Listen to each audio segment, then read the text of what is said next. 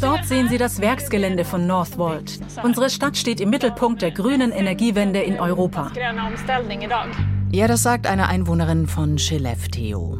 Der Norden Schwedens spielt eine zentrale Rolle für die sogenannte grüne Umstellung des Landes. Fabriken für Batterien für E-Autos, grünen Stahl, gewaltige Windparks entstehen hier und sollen Schweden seinen Klimazielen näher bringen. Denn das will die CO2-Emissionen bis 2045 erheblich zurückfahren. Der Norden boomt also. Aber kommen alle mit bei dem Tempo? Deutschlandfunk Kultur. Weltzeit. Ich bin Katrin Materna. Hallo. Unser Autor Klaus Betz ist regelmäßig im Norden Schwedens unterwegs. Er verfolgt dort mit, wie sich die Einöde von einst verändert. Inzwischen wird die als das Land der Zukunft gehandelt. Einen Vorgeschmack gibt es in Skellefteå, wo Northvolt 2021 seine erste Batteriefabrik angesiedelt hat. Die wichtigste Fernverkehrsstraße von Schweden verläuft mitten durch das Zentrum von Skellefteå.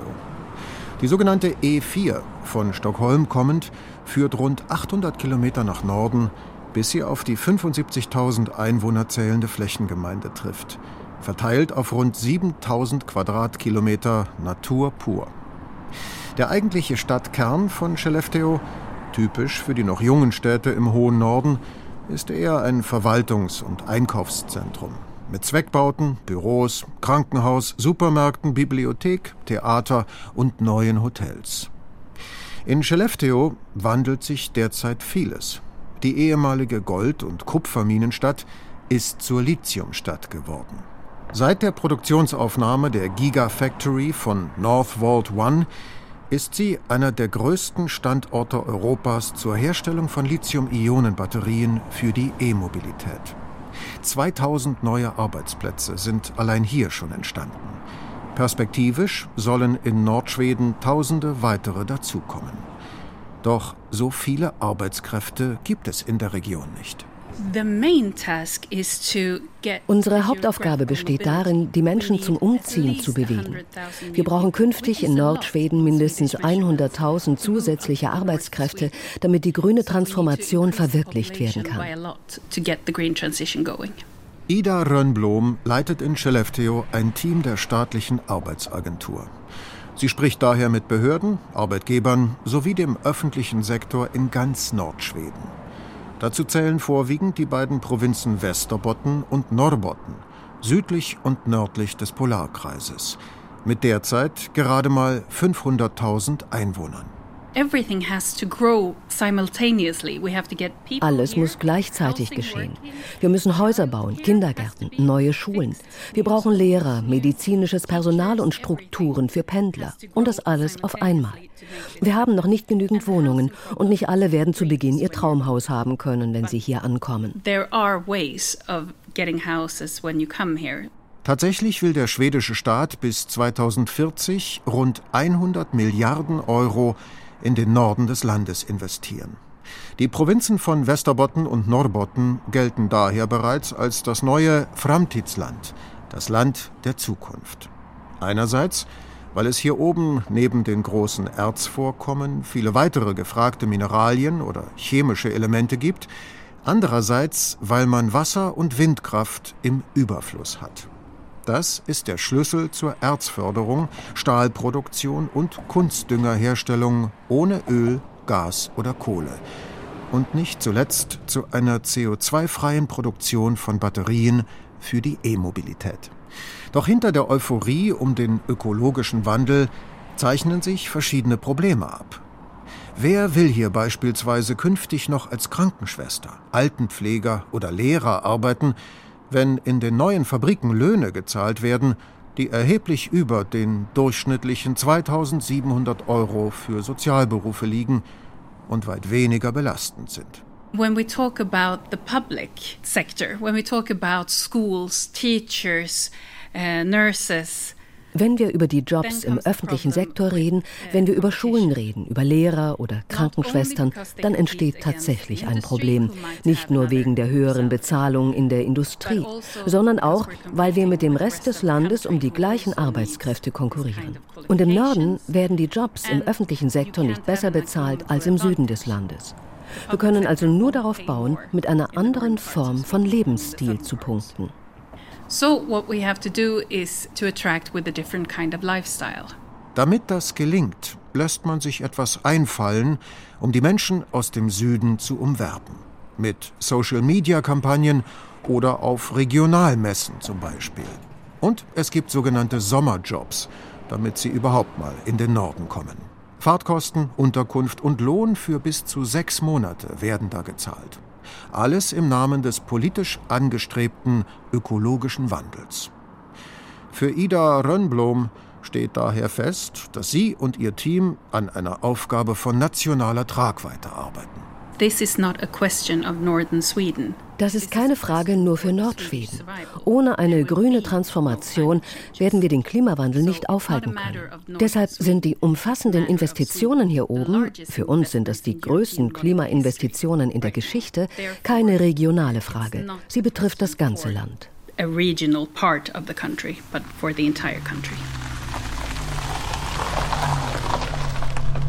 Knapp 8 Kilometer östlich des Stadtzentrums von Skellefteå liegt die neue Gigafactory des Batterieherstellers Northvolt auf 100 Hektar. Der Betrieb läuft, drumherum wird weitergebaut. Am Eingang vor den 35 Meter hohen Werkshallen wartet Anders Thor, der Pressesprecher. Er führt durch das riesige Baustellengelände direkt zur ersten Produktionshalle. Eine zweite Fertigungsstätte ist schon geplant. Danach soll eine dritte Halle folgen, zum Recyceln von E-Auto-Batterien.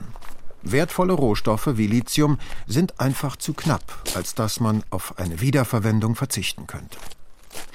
Die Türen zu den Produktionshallen lassen sich nur mit einem Chipcode öffnen. Und dahinter verbirgt sich eine Welt, die das Erdölzeitalter in die Geschichte verbannen will. So jedenfalls verkündet es die Homepage von Northvolt. Zitat: We make oil history. Außer der fast still surrenden Ventilation gibt es kaum Geräusche in der Produktionshalle. Rechter Hand sitzen Mitarbeiter vor ihren Bildschirmen und überwachen, was linker Hand passiert. In einer etwa 200 Meter langen Produktionsstraße, die vollständig hinter Glas liegt. Es ist eine Welt, in der unterschiedliche Elektroden, Anoden und Kathoden in einer Art Brei miteinander verbunden werden, umgeben von Kupfer- und Aluminiumfolien, um am Ende eines industriell ablaufenden Verschmelzungsprozesses als fertige Batteriezellen zum Vorschein zu kommen. 100 von ihnen benötigt ein Pkw, 1000 ein Lkw. Alle 2000 Mitarbeiter sind hauptsächlich mit der Qualitätskontrolle beschäftigt und mit der Überwachung der weitestgehend automatisierten Herstellungsprozesse.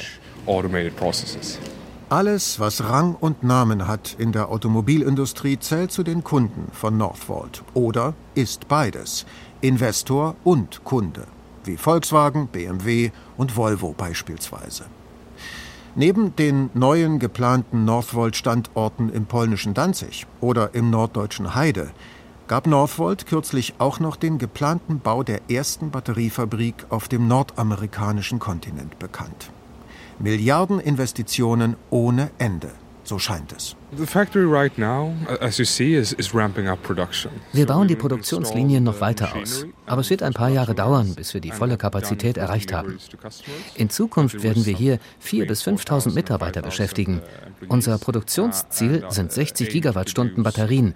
Das entspricht in etwa der Leistung von 1 Million E-Autos.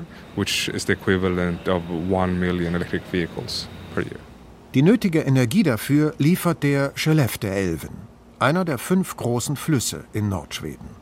Längs seines gut 400 Kilometer langen Verlaufs erzeugen 14 Wasserkraftwerke Energie im Überfluss. Bei gegenwärtig noch spottbilligen Strompreisen von durchschnittlich 5 Cent pro Kilowattstunde. Die besten Voraussetzungen für einen wachsenden Wohlstand, schwärmt Northvolt Pressesprecher Anders Thor. In Nordschweden hat es schon immer enorme Überschüsse an erneuerbarer Energie gegeben, aber nicht genug Überlandleitungen, um den Rest von Schweden oder das Ausland damit zu versorgen. Aber nun ist eine Art Payback-Time gekommen und ich glaube, man ist hier sehr glücklich, dass die vorhandene Energie künftig auch lokal genutzt werden kann. Payback-Time? Ein prosperierender Norden? Der Wirtschaftsgeograf Richard Eriksson ist da verhalten. Er ist Professor an der Universität von Umeå. Dass die Städte im Norden von der Ansiedlung der neuen Firmen profitieren werden, bezweifelt er. Nicht auf Anhieb jedenfalls. Northvolt in Skellefteå, das neu geplante Stahlwerk von H2 Green Steel in der Stadt Boden, oder der Endausbau des rund 350 Quadratkilometer großen Windparks bei Piteå. Alles Giga-Investitionen für Giga-Vorhaben. Ein Grund für seine Skepsis sei das Steuersystem, erklärt Richard Eriksson. So basically if Northvolt or H2 Green Steel, if they would make huge profits, for example. Wenn Northvolt oder Green Steel große Profite machen, dann nützt das dem Staat, aber nicht den Kommunen. Schwedische Gemeinden können von den Beschäftigten erst dann Steuern erheben, wenn sie dort wohnen. Deshalb ist es für sie so wichtig, dass Menschen in den Norden umziehen und nicht nur Firmen angesiedelt werden. People moving to these communities are not only attracting firms. Der nordschwedische Arbeitsmarkt ist bereits nahezu ausgereizt. Die Arbeitslosigkeit liegt annähernd bei Null. Es gibt eigentlich keine Planungsstruktur in Schweden, wie man diese wirklich große Herausforderung managen kann oder dass man eine Vorstellung davon hat, was mit welchem Tempo wann auf uns zukommt. Die Kommunen in Nordschweden geraten deshalb mächtig unter Druck. Sie wissen nicht, ob es binnen eines Jahrzehnts gelingen wird, 100.000 Menschen zum Umzug nach Nordschweden zu bewegen. Aber sie müssen so tun, als ob, sich darauf vorbereiten, neue Strukturen schaffen, Wohnungen oder ganze Stadtteile aufbauen und sich darüber auch verschulden. Sie tragen ein erhebliches Risiko, so Richard Eriksson. Es bleibt den Kommunen gar nichts anderes übrig, als Bauvorhaben selbst in die Hand zu nehmen und vorzufinanzieren. Das ist das Problem. Außerdem berücksichtigt die Vision vom künftig klimaschonenden Wirtschaften kaum je die Interessen der schwedischen Urbevölkerung, bemängelt Professor Eriksson. Das Land war nie menschenleer. Die Sami waren schon viel, viel früher da, lange vor allen Investitionen. All die Windkraftwerke, die ganzen Minen und Gruben haben bereits und werden noch Konsequenzen haben für die Sami-Bevölkerung. Immer häufiger kommt es deshalb zu Protesten und Rechtsstreitigkeiten. Erst kürzlich hat eine Sámebu, das ist der Begriff für eine Rentierzüchtergemeinschaft, einen Prozess um angestammte Weiderechte und traditionelle Zugwege für ihre Rentiere verloren. Gegen den Staatskonzern Vattenfall. Das Energieunternehmen darf nun längs eines bestimmten Bergrückens in Nordschweden 36 Windräder installieren, jeweils 220 Meter hoch. Ein weiteres Vattenfall-Projekt an anderer Stelle ist bereits in Planung. Mit 373 Windrädern, die sich über eine Hügelkette von 40 Kilometern Länge hinziehen sollen. Denn auch die Windkraft wird massiv ausgebaut im Zuge der grünen Transformation. Hey, god morgon. Jag heter Klaus. Jag har ett möte klockan 11 med Henrik Blind. Im Rathaus von Jokkmokk, 120 Kilometer weiter im Hinterland gelegen. Ein Treffen mit Henrik Blind.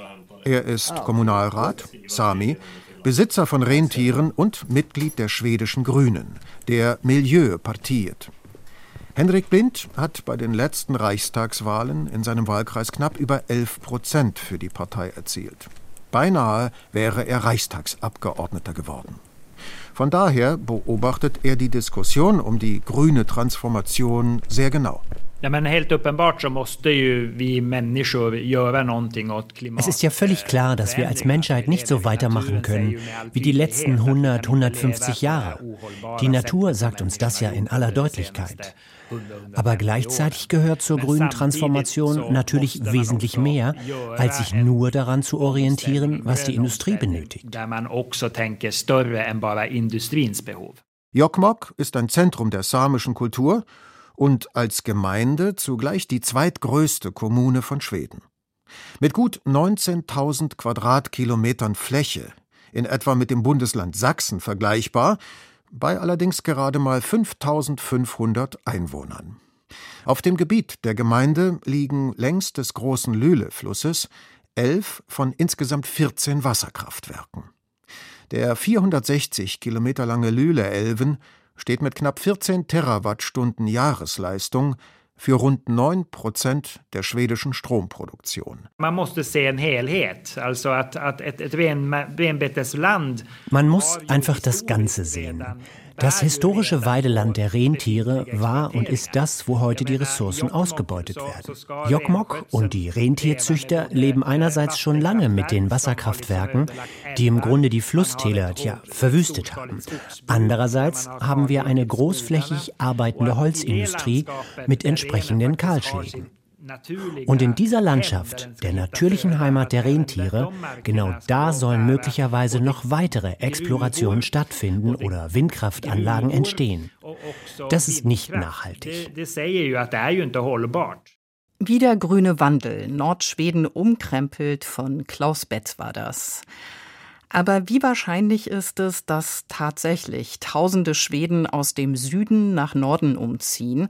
Und welche Lücken würde das wiederum dort hinterlassen? Das habe ich mit Julia Wäschenbach besprochen, Korrespondentin in Stockholm.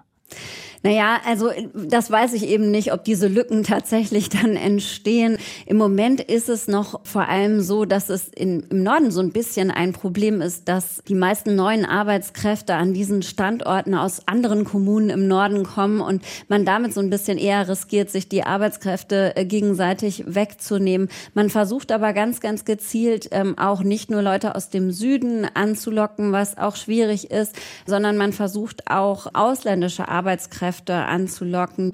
Und zum Teil sieht man das eben schon auch, dass viele Menschen aus dem Ausland dann in den Norden Schwedens kommen und dort eben an diesen Standorten arbeiten wollen. Wie steht's denn insgesamt eigentlich mit dem Fachkräftemangel in Schweden? In welchen Bereichen fehlen denn Arbeitskräfte? Ja, es gibt im ganzen Land einen Fachkräftemangel und der ist vor allem in der Hauptstadt in Stockholm sehr, sehr spürbar im Gesundheitswesen. Also es fehlt an spezialisierten Krankenpflegerinnen und Pflegern zum Beispiel, in technischen Bereichen. Es fehlt an Ingenieuren, in der Elektronik, in der Computertechnik, aber auch in so Sachen wie Wärmepumpen, Lüftungstechnik. Es gibt einen Mangel bei ganz, ganz vielen Arbeitgeberinnen und Arbeitgebern an Programmierern, Menschen mit einem Background in Systemwissenschaft. Und in den allermeisten dieser Bereiche rechnet man ja damit, dass die Nachfrage noch steigen wird. Worauf setzt man denn, um diese Probleme zu lösen? Das ist wahrscheinlich gar nicht so einfach.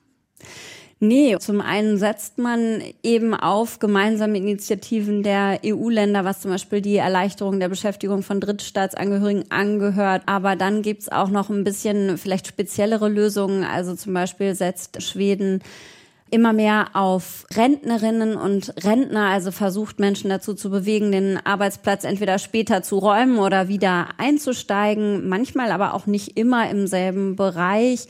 Und da versuchen Arbeitgeberinnen und Arbeitgeber eine größere Flexibilität zu schaffen. Und zuletzt versucht man diesem Problem auch zum Teil über den sogenannten Personalverleih zu begegnen.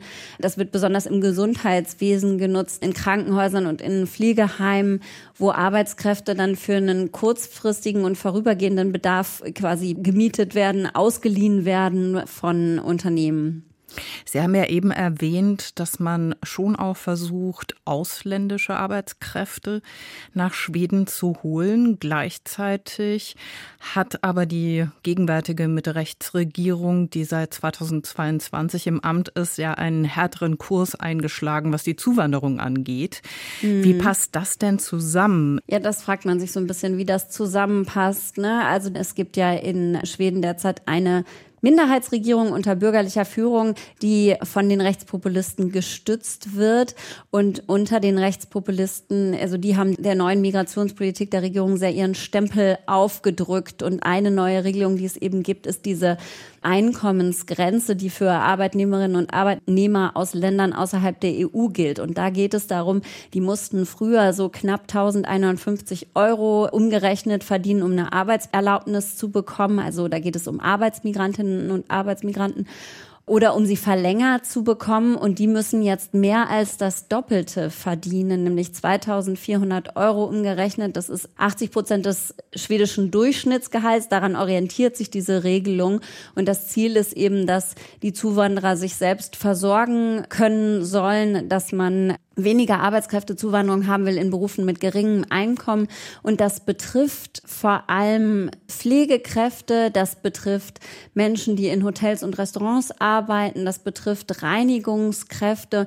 Und das hat natürlich nicht nur für diese Menschen selber Folgen, sondern auch für Arbeitgeberinnen und Arbeitgeber, die unter Umständen eben nicht mehr genügend Leute bekommen, weil das genau ja Bereiche sind, in denen ohnehin schon ein Mangel besteht an Arbeitskräften in Schweden. Und das ist genau auch das, was die Opposition jetzt an dieser Regelung kritisiert. Was sagen denn beispielsweise die Unternehmer und die Arbeitgeber dazu? Versuchen die, dem entgegenzuwirken? Also dieses Gesetz ist durch. Aktuell können sie dem nicht entgegenwirken. Wie sie versuchen, ihm entgegenzuwirken, ist zum Beispiel den Lohn von ausländischen Angestellten zu erhöhen, damit ihr Arbeitsvertrag verlängert werden kann. Aber das geht natürlich auch nicht flächendeckend.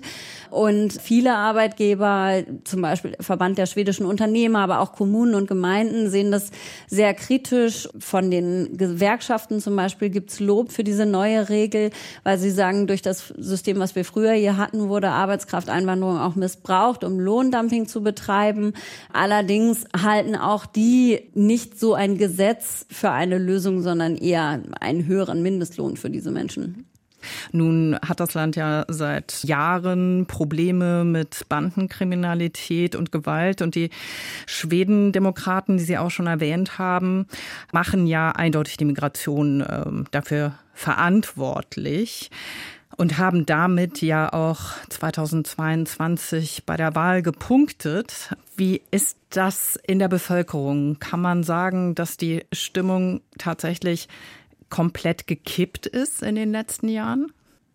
Komplett gekippt würde ich nicht sagen, aber Sie haben schon recht. Es ist vor allem durch die Probleme mit der Bandenkriminalität eine größere Skepsis gekommen gegenüber der Einwanderung. Und das hat ja eben den Rechten auch so einen Auftrieb beschert. Also für viele Wählerinnen und Wähler der Regierungsparteien und der Rechtspopulisten war das natürlich ein großer Beweggrund für ihre Stimme. Und die begrüßen auch, dass es jetzt eben diese Verschärfung in der Migrationspolitik, das ist ja da jetzt eine Wende gibt und hoffen und zum Teil auch sogar, dass die Schwedendemokraten nach der nächsten Wahl zur Regierungspartei werden und dann noch strengere Gesetze einführen.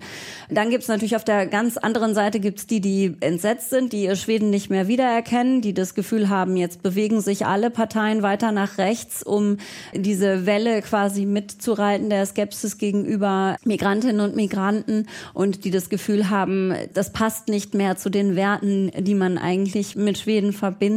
Ich würde sagen, die große Mehrheit in Schweden, die schweigt und nimmt es hin. Wie der Bedarf an Fachkräften mit dem verschärften Migrationskurs in Schweden zusammengeht, darüber habe ich mit Julia Wäschenbach in Stockholm gesprochen. Ja, und auch in der Schweiz war das Thema Zuwanderung ein Kernthema der Rechtskonservativen bei der letzten Wahl im Oktober.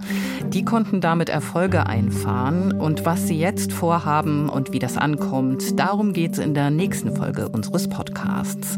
Wir freuen uns, wenn Sie reinhören. Ich bin Katrin Materna. Machen Sie's gut.